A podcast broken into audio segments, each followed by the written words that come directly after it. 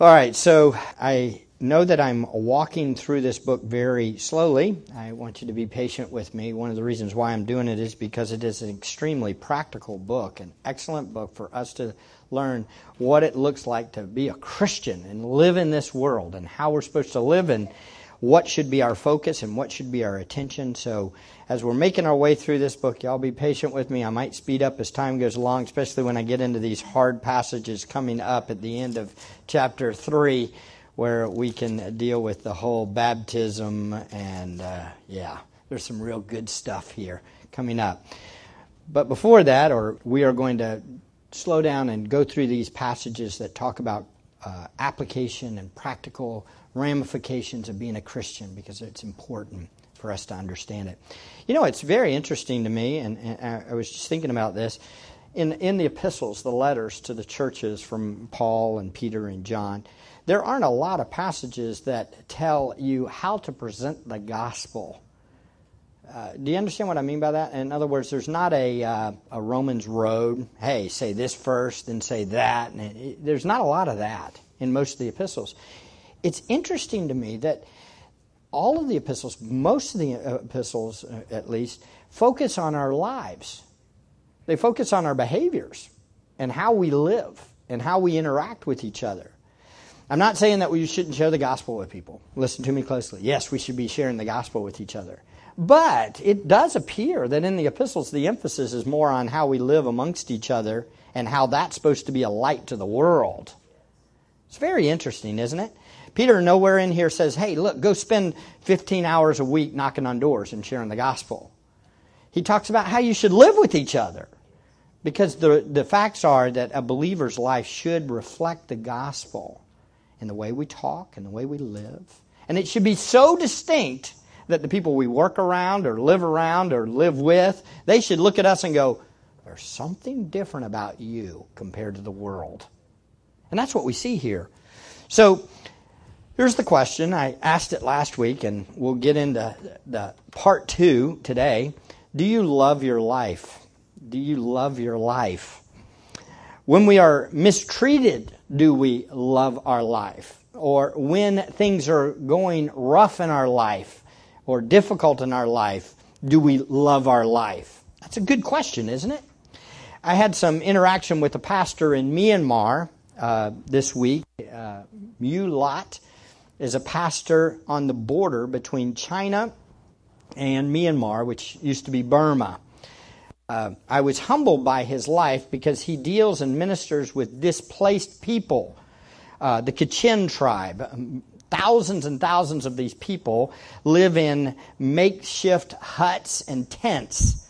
Uh, they travel, they move around. They have hometowns, but they're not. They can't be there because if they're there, they'll get caught up in a civil war where people are fighting all the time. And so you have these thousands of people moving around the countryside, living in tents and huts. And it's just really sad. And I thought to myself, you know, how does this guy love his life? How can he love his life? He ministers to people that are constantly hurting and struggling, very much like what Peter might have been dealing with with these people. They're strangers and aliens, and he's dealing with people that are on the run and thinking, hey, the government could come and kill me at any time or take me and throw me in jail. Very much like this, this pastor friend of mine, Mulat, ministers to these families. Life is hard for these people. You know how much this guy makes? He, he probably makes about $60 a month in salary. A month. That's not a day. A month. He lives on practically nothing. And yet, there's pictures and numerous pictures I've seen of him where he's smiling and talking to people and encouraging them.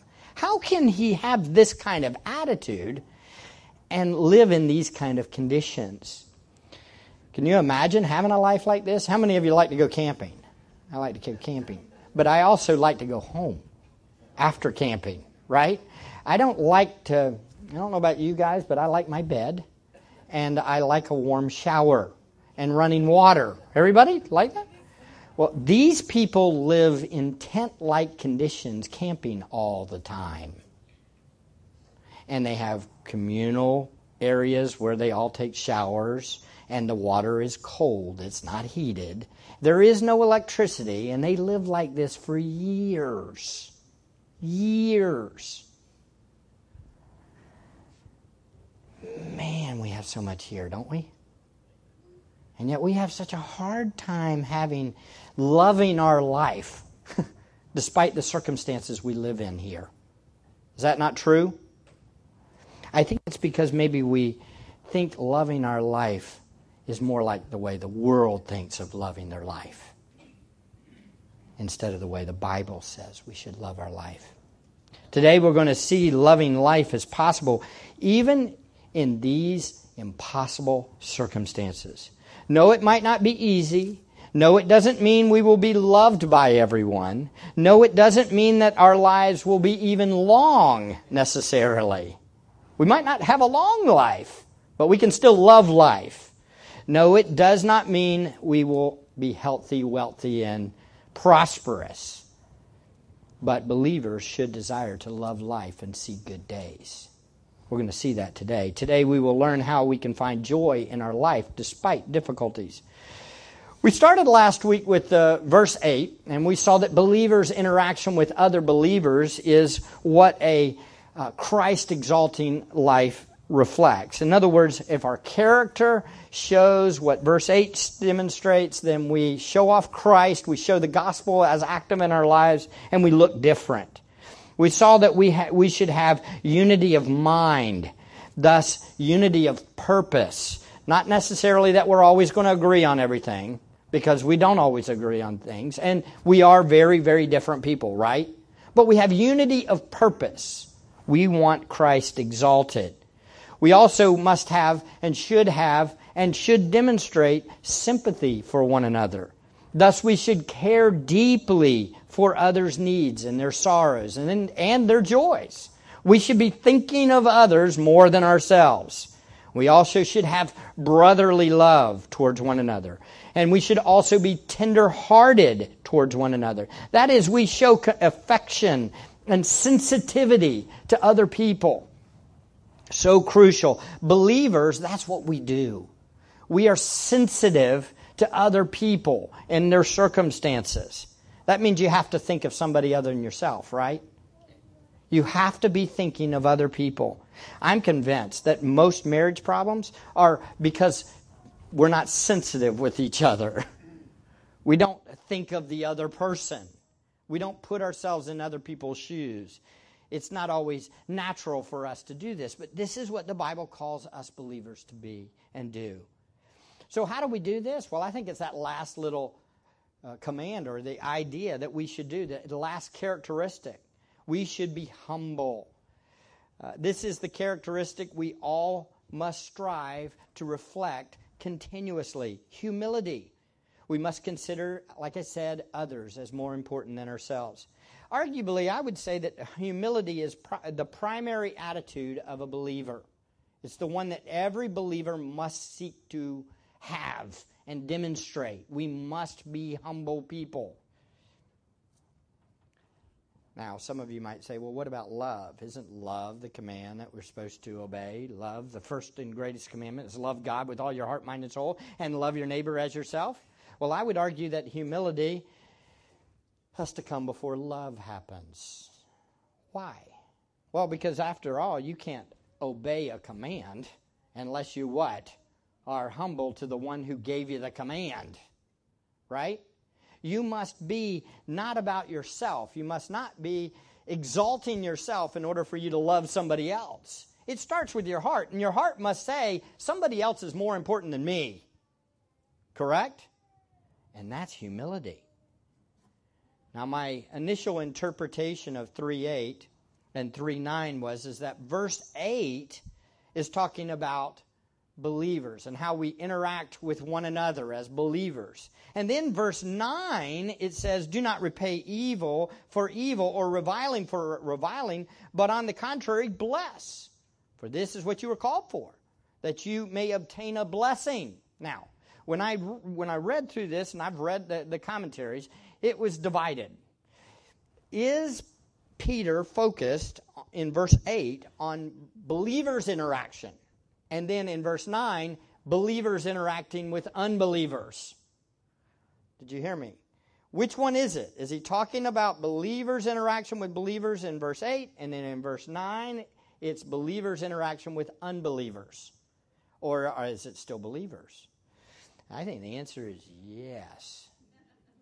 I've changed my mind this week. You say, why did you change your mind? Well, because the more I study it, there's not a lot in the verses that tell us where the change of focus is. It doesn't really tell us. But I have to confess to you that, read verse 9 again, the first half again. Look at it for a second. Do not repay evil for evil or reviling for reviling. Now, when you hear evil for evil or reviling for uh, reviling or insult for insult, as some of your translations say, I think to myself, but believers don't insult each other, do they? We're not evil towards one another, are we? It's, it's this thought process in my mind that thinks we should be better than that. Anybody think that? And after all, and back in 1 Peter chapter 2, the last time revile for revile was mentioned, it was against Jesus, the world coming against Jesus, reviling him, but he did not what? Return revile. They insulted him, but he did not insult them. That's the world treating Jesus evil. So when you get over to 3, 8, and 9, you think, well, obviously it's talking about the world, right? I'm not saying that you should translate, uh, understand a passage based on your experience, but I will tell you this. I was reminded this week again just how much people are not kind to each other, even Christians. So, I'm not saying that I'm 100% sure, and I do think that most likely this is believers' interaction with the world. But I will tell you, beloved, when we don't look like verse 8, verse 9 is soon to follow. Do you understand? When you're not being sensitive, when you're not being kind, when you're not caring about other people, when you're not demonstrating brotherly love, guess what the next thing you're probably going to do? You're going to insult people, and you're going to be reviling them. So, how do we keep the church from falling apart and looking just like the world? Well, we better obey verse 9 when we're dealing with one another, too. Do you understand? If your house doesn't obey verse 9, guess what? Your house will look like the world's house. Do you understand? Very crucial. So, what do we see? The believer's interaction with the world in verse 9 but it applies to our interaction with sinning believers. All of us do it. Do not repay evil for evil or reviling for uh, reviling. So he gives three responsibilities here to focus on how we must relate to the outside world and to sinning believers. Don't give back evil. Don't give back evil. Don't repay evil for evil. Don't return what you've received. Evil, this includes both thoughts, words, actions, with an emphasis here on actions. But now let's just be real honest. Uh, check your heart for a second. Have you ever had somebody, a, a, a Christian, treat you bad? Yeah, that's right. Did you maybe say, Well, I'm going to be better than this, and I'm not going to return evil for evil? And in your heart you thought to yourself, boy, would I like to do this and this and this and this in your mind. You have that list going on in your heart. Anybody have those? Yeah. I thank you for your honesty. Do you understand that if it was there in your heart, you've what? You've already sinned. Do you understand? What's the problem? The problem is this the old man's still prevalent in our lives, isn't it? He has to tell Christians not to return evil for evil because what? The flesh. We still have these bodies of death and we're still prone to what? Return evil for evil. How many of you were taught, and let's be honest to see how many, that if somebody punches you when you're a kid, that you need to punch them back harder? Please raise your hand.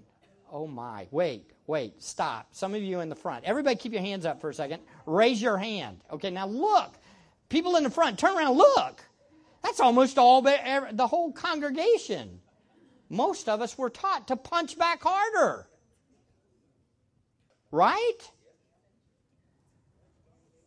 We're in trouble, right?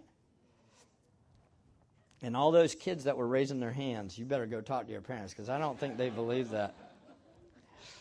I'm fairly sure they wouldn't say that. we know the world is lost, correct? And the world promotes return evil. If somebody said something unkind to you, say something unkind back to them. Give them evil. If they stab you in the back, stab them in the back. Do whatever it takes to get revenge, right? But the believer isn't supposed to be like this. And if we don't return evil for evil, what do you think the people are going to do when they see us give them a blessing instead of returning evil? They're going to say, What's wrong with you? Who are you? Please tell me why I can mistreat you and you can treat me kind in return. We're going to see that in the next verses coming up in a little bit. You'll be ready to give a defense of the hope that lies within you. It's good stuff. He also says, don't give back insult for insult. Oh boy, here we go. This is the major key. There is no room for clapback. Any of y'all in the room that understands what that means? The point behind it is what? The fact of the matter is this we often, we often throw back insults to those that insult us. How many of you have been taught this? Listen to me, listen to me closely. Listen clear. I didn't know that term clapback until about two or three weeks ago. Somebody taught me what that word meant. And they showed me some examples of it, and I was like, ooh, yowzer, that's not good. But then I thought about myself and thought about my upbringing, and the fact of the matter is, is that we didn't have the term clapback, but we did the same thing. Growing up, it was this with all my cousins, with all my family. And the idea was this if they insulted me and said something, guess what I was going to do? I was going to talk about their mother, or I was going to talk about their brother, or I was going to talk about how they were no good. That was what I did. That's who I was.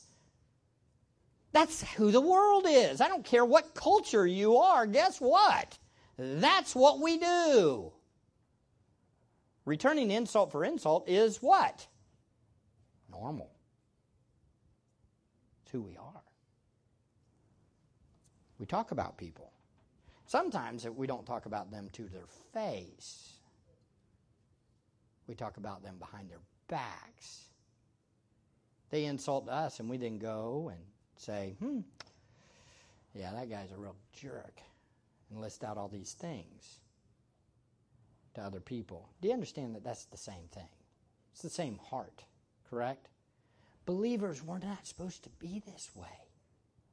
I see this all too often, even in arguments or debates over theological things, doctrine. We can have a debate about the five points of Calvinism and in the process, we can use insults in order to win the argument. Using straw man arguments, that is, building, uh, saying, this is who you are, and setting it up easy so that you can smack it down. Characterizing your opponent as something that's easy to beat. All of this can be insult for insult. Do you understand? If you ha- in order for you to win an argument, you have to make somebody else feel small, then guess what you're doing? You're falling into this trap of insult for insult. We can't be that. The world tells us the way you win over an opponent is you humble them. You make them look insignificant and small. But the Bible says just the opposite. If somebody tries to make you look small and they insult you, what's the response? Humility. You take it. You say, you know what? I deserve much worse than that. The reality is, is that we as believers understand how to live like this because we know our Savior did it for us. Do you understand? Look at 1 Peter chapter 2 again. You must see this. This is gospel thinking. This is applying the gospel to your mind. 221 For this you have been called because Christ also suffered for you, leaving you as an example so that you might follow in his steps. He committed no sin, neither was deceit found in his mouth. When he was reviled, same word, he did not revile in return. When he suffered, he did not threaten. He did not give an insult. He did not threaten, but continued entrusting himself to him who judges justly. Now, what happened when he was reviled? He did not return revile. Because if he would have reviled in return, what would have happened? We'd all be going to hell right now. You understand? There would be no perfect Savior, no perfect sacrifice. We would be in trouble. If he would have insulted in return, we'd all be dead. But instead, he gave a blessing to us even though it was our sin, it was our sin, he loved us and even loved the people that were killing him and had rejected him so that we could be saved. Instead of insulting, Jesus gave a blessing. He himself bore our sin on his body, in his body on the tree, that we might die to sin and live to righteousness. So, what did he give? He gave a blessing. On the contrary, he gave back a blessing. Give back words of encouragement, not words of insult. Build people up, not tear people down. If you can't think of anything to say, what should you do? Don't talk. Pray. Did you hear me? Take note of that. Don't talk. Pray. Talk to God. A gospel centered mind does not seek to shame their opponent. A gospel centered mind seeks to save their opponent. Oh, so important. So we come to the foundation of our character found in the second half of verse 9. It states, For to this you are called, that you may obtain a blessing. For you were called for that very purpose, that you might inherit a blessing. God ordained your effectual call that you would be his child so that, for the purpose of receiving or inheriting a blessing. The purpose believers should reflect the previous characteristic of not returning revile for revile or insult for insult or re- evil for evil is because we have been redeemed, called for the purpose of receiving a blessing. We have this, and therefore we shouldn't respond incorrectly. Jesus was reviled for us so that we could receive a blessing. This was his calling in each of our lives. If you're a born again believer, you have inherited a blessing, even though you reviled God for many, many years of your life. It's now our calling to receive persecution and give blessing, not insult. Again, you must think like Christ. When we are insulted, beloved, what is that? Opportunity opportunity. We don't think that way, do we? Be honest. When somebody says something rude to you, what do you think? Who do you think you are? Or why are you talking to me like this? You're not being very kind. You begin to defend yourself, right? How many of you defend yourself? You think I've got to make that other person feel my pain, or I'm going to give it to them so that they feel the pain in a different way. But, beloved, that is not looking at the insult properly. We're supposed to look at the insult as an opportunity to reflect the glory of Christ back to them. not in returning revile for revile or insult for insult, entrusting our heart just like Jesus did to the Father, and then us showing, giving a blessing instead of a curse. How well do we do that? Anybody in here? You do it really well. I do it well all the time. No, none of us, right? Aren't we struggling? Okay, you know why it's that way? Because the gospel is too small in our minds. We're not meditating on the gospel enough. We're not applying the gospel to our heart and our conversations enough. We're not thinking on Christ enough. Yes? The more we meditate on Christ, the more we will look like Christ. Oh, we need him, don't we? Oh, I need him. How about you? Our sin is what held him there. So we must respond like He responded for us. We have a higher purpose in this life than what the world has for our purpose. Fourth, the purpose of life for the believer. Look at verse 10. He quotes from Psalm 34. He states, For the one who desires life to love and see good days must keep his tongue from evil and his lips from speaking deceit. He must turn away from evil and do good. He must seek peace and pursue it. For the eyes of the Lord are toward the righteous, and his ears attend to their prayer. But the face of the Lord is against those who do evil. So, what is the purpose of a Christian? What is the purpose of a believer? Well, our purpose is to honor and exalt Christ, to love life, and see good days. That's what that phrase is talking about. Desires to love life. The thought is, what com- one commentator state, the thought is wanting a life here on earth that is worthwhile, that one can love their life with full intelligence and purpose. How many of you love your life that way?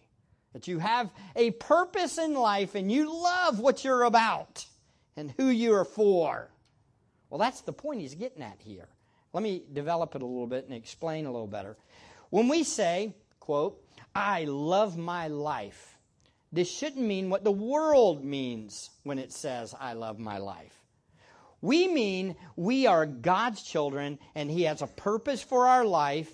We exist to exalt and glorify Him. Our life is about showing off Christ to the world.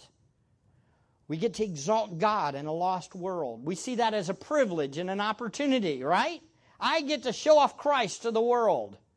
That's loving our life. I love who I am in Christ, and I get to show off Christ to the world.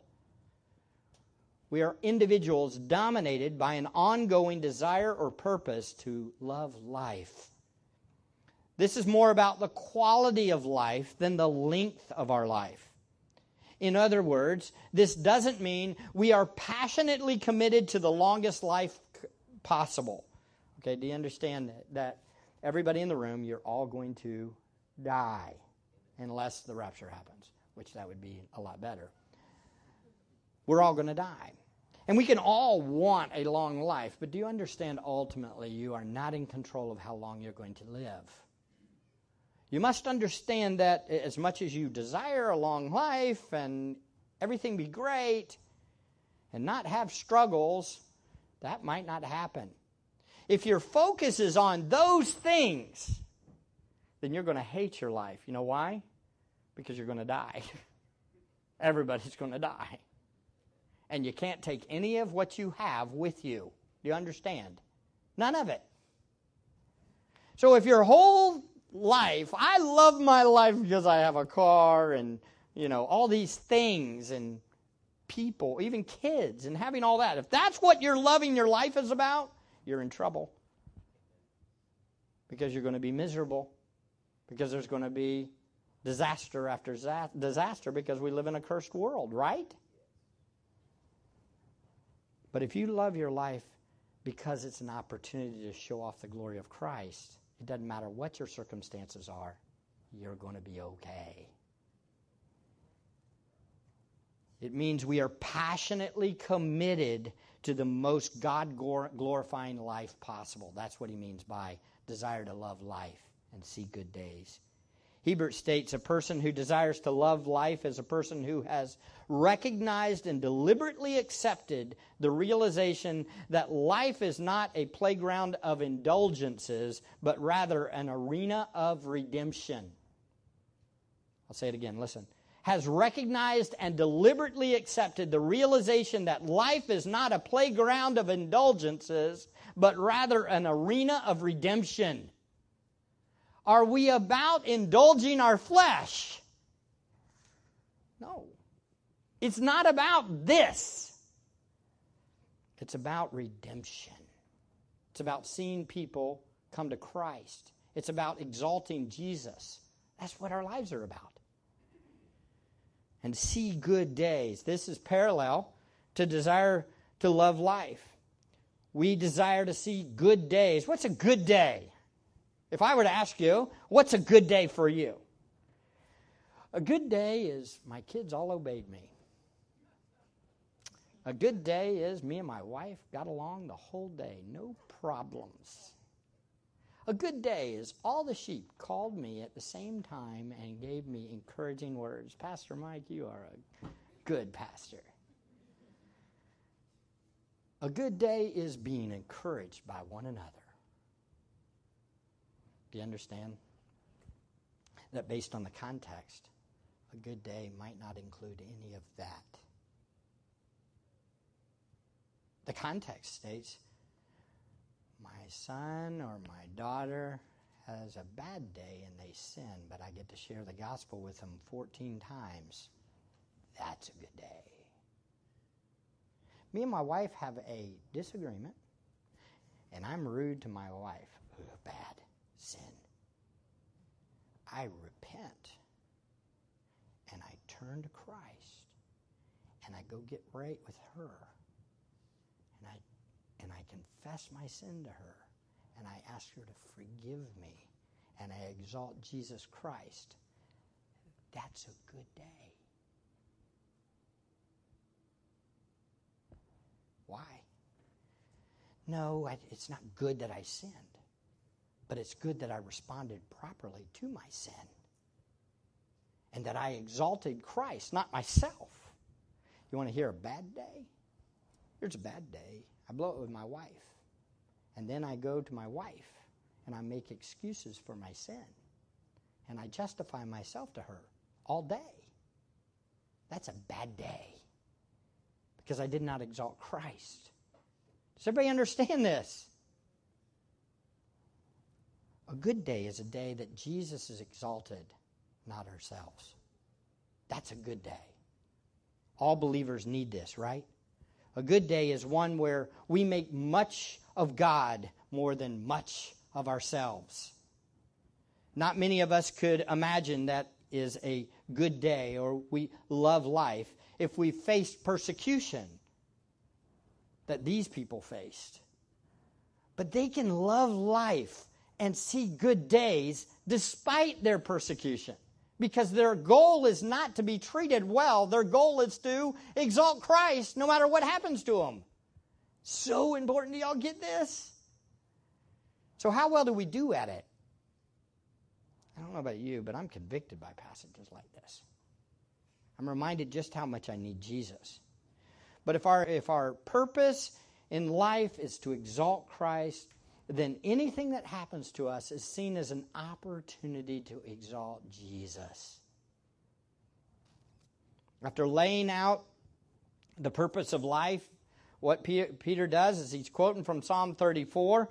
And Psalm 34 is basically called an ancient recipe for a happy life, is what it's called an ancient recipe for a happy life. He then quotes from it again and, and, and basically unveils or explains what our responsibility looks like. And he develops it some more. Look, he states first, he says, Let him keep his tongue from evil and his lips from speaking deceit. How do we love life and see good days? We keep our tongue from evil and our lips from speaking deceit. What we say reveals whether we love life and see good days, whether we have the right purpose in mind in our life. I'm often puzzled. Is this one that puzzles you? If you're a parent, you're going to get it even more. It's coming your way. I'm puzzled by some of the debates that come up on social media. They drive me mad. Like, is it all right to use foul language in certain contexts? Whatever you do, don't go on the Reformed Pub Facebook page. Oh my. It's one debate after the next. It's a one right after the next, after the next, over what can I do and get away with and not sin. That's, I mean, that's the debate. Can I cuss? Can I use foul language? Can I do this in certain contexts when it's not and it's not be not be sin? Does this kind of stuff drive you mad too? Drives me crazy. Look, I know there are all kinds of arguments one can make to justify using unwholesome words. But what puzzles me is why seek to see what you can get away with? Why are we seeking to see how close we can get to sinning without sinning? Does that make any sense to me? Why are we doing this? Why do we debate these things? Isn't there something else we can talk about more edifying than how close can I get to doing something and not sin? How does that fit with these, this passage? How does this work? Let his, him keep his tongue from evil and his lips from speaking deceit. God never tells us to try and get as close as we can to evil without falling into it. Does he ever tell us to do that? Hey, what I want you to do is you can use this word, but not that word. And you can use that word even in the right context. If you quote them, it's okay. Why?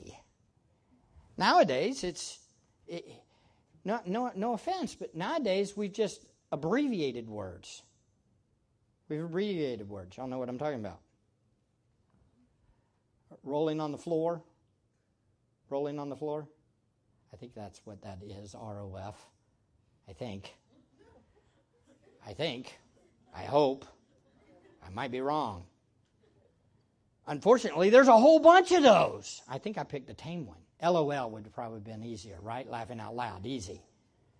But then what we do is we do it with all kinds of foul language. So we call people names and say things, but because it's an initial, it's okay. It's no big deal. How is that keeping your tongue from evil? I, I, just me. Am I a legalist? No, guys, I'm just trying to. Why? Why not run to the other way? We know God. It doesn't say keep your tongue as close as you can to lying without actually lying. Again, what do we do? We argue over what white lies are and if it's okay to have white lies. Right? I mean, it never fails. I get arguments like this. Well, what about if you are Corrie ten Boom and somebody was at your door and the Nazis came? Should you lie or not? Well, first of all, I'm not her. I'm not in that circumstance. Why am I sitting here trying to figure out a hypothetical? I don't live at that time. Does this make any sense at all? Beloved, we should seek to do what honors God because we're saved. Again, the enemy doesn't come in and, and start with four letter words with no restraint. He doesn't start that way. He's subtle. He seeks to move in closer and closer and try to slide us into evil. That's what he does. That's why he says things like, Did God really say? What is that question? What is that? That's, are you sure? Isn't that the same question we're asking when we say, is it okay if I have four beers but not five beers?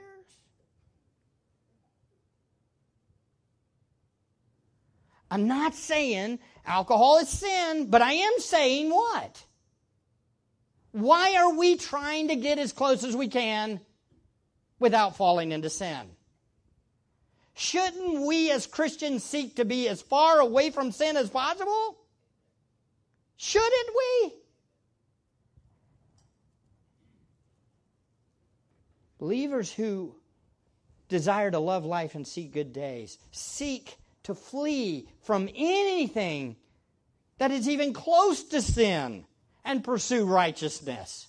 Because Christ died for us so that we could live to righteousness. As soon as I say this, I'm probably being accused of legalism by somebody. But let's clarify real quickly what legalism is. It's establishing a moral standard that you can accomplish in order to elevate yourself over others who can't achieve the same standard. That's legalism. Setting a standard that you can jump over but nobody else can so that you can exalt yourself. If someone desires to flee evil and promote righteousness for the glory of God and the honor of his name, that is not legalism. Do you hear me? That's not legalism. That's actually wanting righteousness.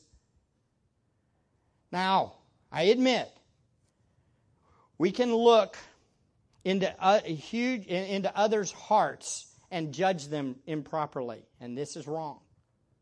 This starts with the old thing. If you're pointing this way, there's what? There's three fingers pointing back at yourself. Be careful, be careful, be careful. You might not have a problem with saying four letter words all the time, and that might not be your issue, okay? Be careful that because it's not a problem, you actually judge anybody and elevate yourself over other people because they talk like that. At the same time, I think all of us need to evaluate our hearts. Why do we pursue righteousness? Christians who desire to love life and see good days seek to do this by keeping their tongue from evil and their lips from speaking lies. Also, we must let him turn away from evil and do good. Makes sense. Don't have to develop, it makes sense. So, believers who desire to love life and see good days are concerned with what we do. We turn away from evil and do good. Remember, Ephesians chapter 2 verse 10, we were created in Christ Jesus for good works, those works which God prepared beforehand. We are prepared, prepared for that. So those who love life and seek to speak correctly and seek to do what is right, what do we do? Why are we doing it? It is the last one. Let him seek peace and pursue it. What do we pursue? What do we pursue? Oh, this is so important. I'm convinced. This is it right here. This one right here. This is the point. Why do we go to our jobs? Why do we do what we do? Everything we're doing should be to seek peace and pursue it. You say, What? Seek peace? Yes, beloved. This is our primary purpose, and we seek peace by what? Reconciliation through Christ Jesus our Lord. See, we were at enmity with God, but God stepped down into the world so that we could have peace with Him. So, what are we now? Ambassadors of peace and reconciliation. We're all about seeing other people get right with God, and we're all about seeing other people that are fighting get along. Where does that peace happen? It happens in the gospel. It happens in Christ. We were continually straying like sheep, but we've returned to the shepherd and guardian of our souls because he gave us a blessing. And so, what do you pursue? Do you pursue reconciliation? Do you pursue peace with God? Do you want other people to be at peace with God? I was again asked this week, what do you think of, uh, is it okay, Pastor Mike, if you drank alcohol? Beloved, I can't even sit here and think on what would be the reason for doing it. Now, let me tell you, let me explain. I don't think it's sin for me to drink alcohol. I don't think it is. But I just can't get past the third point here. How is it going to help other people? How is it going to help my family? How's it going to help my kids? Because the culture says that getting drunk is the right thing. And so people are controlled by it. And I'm, listen, if you drink it, drink a glass of wine, I'm not going to look at you and go, I can't believe you would drink a glass of wine. I'm not going to judge you. I'm not going to judge you. I'm just telling you, how is that seeking reconciliation with other people? How is that helping other people know God more? And then the argument comes well, you drink coffee. Let me ask you a question. Anybody in here, you tell me, you probably don't have to do it, you can do it in private. Send me a text. Is this keeping you from walking with God if Pastor Mike drinks coffee? If it does, I'll quit.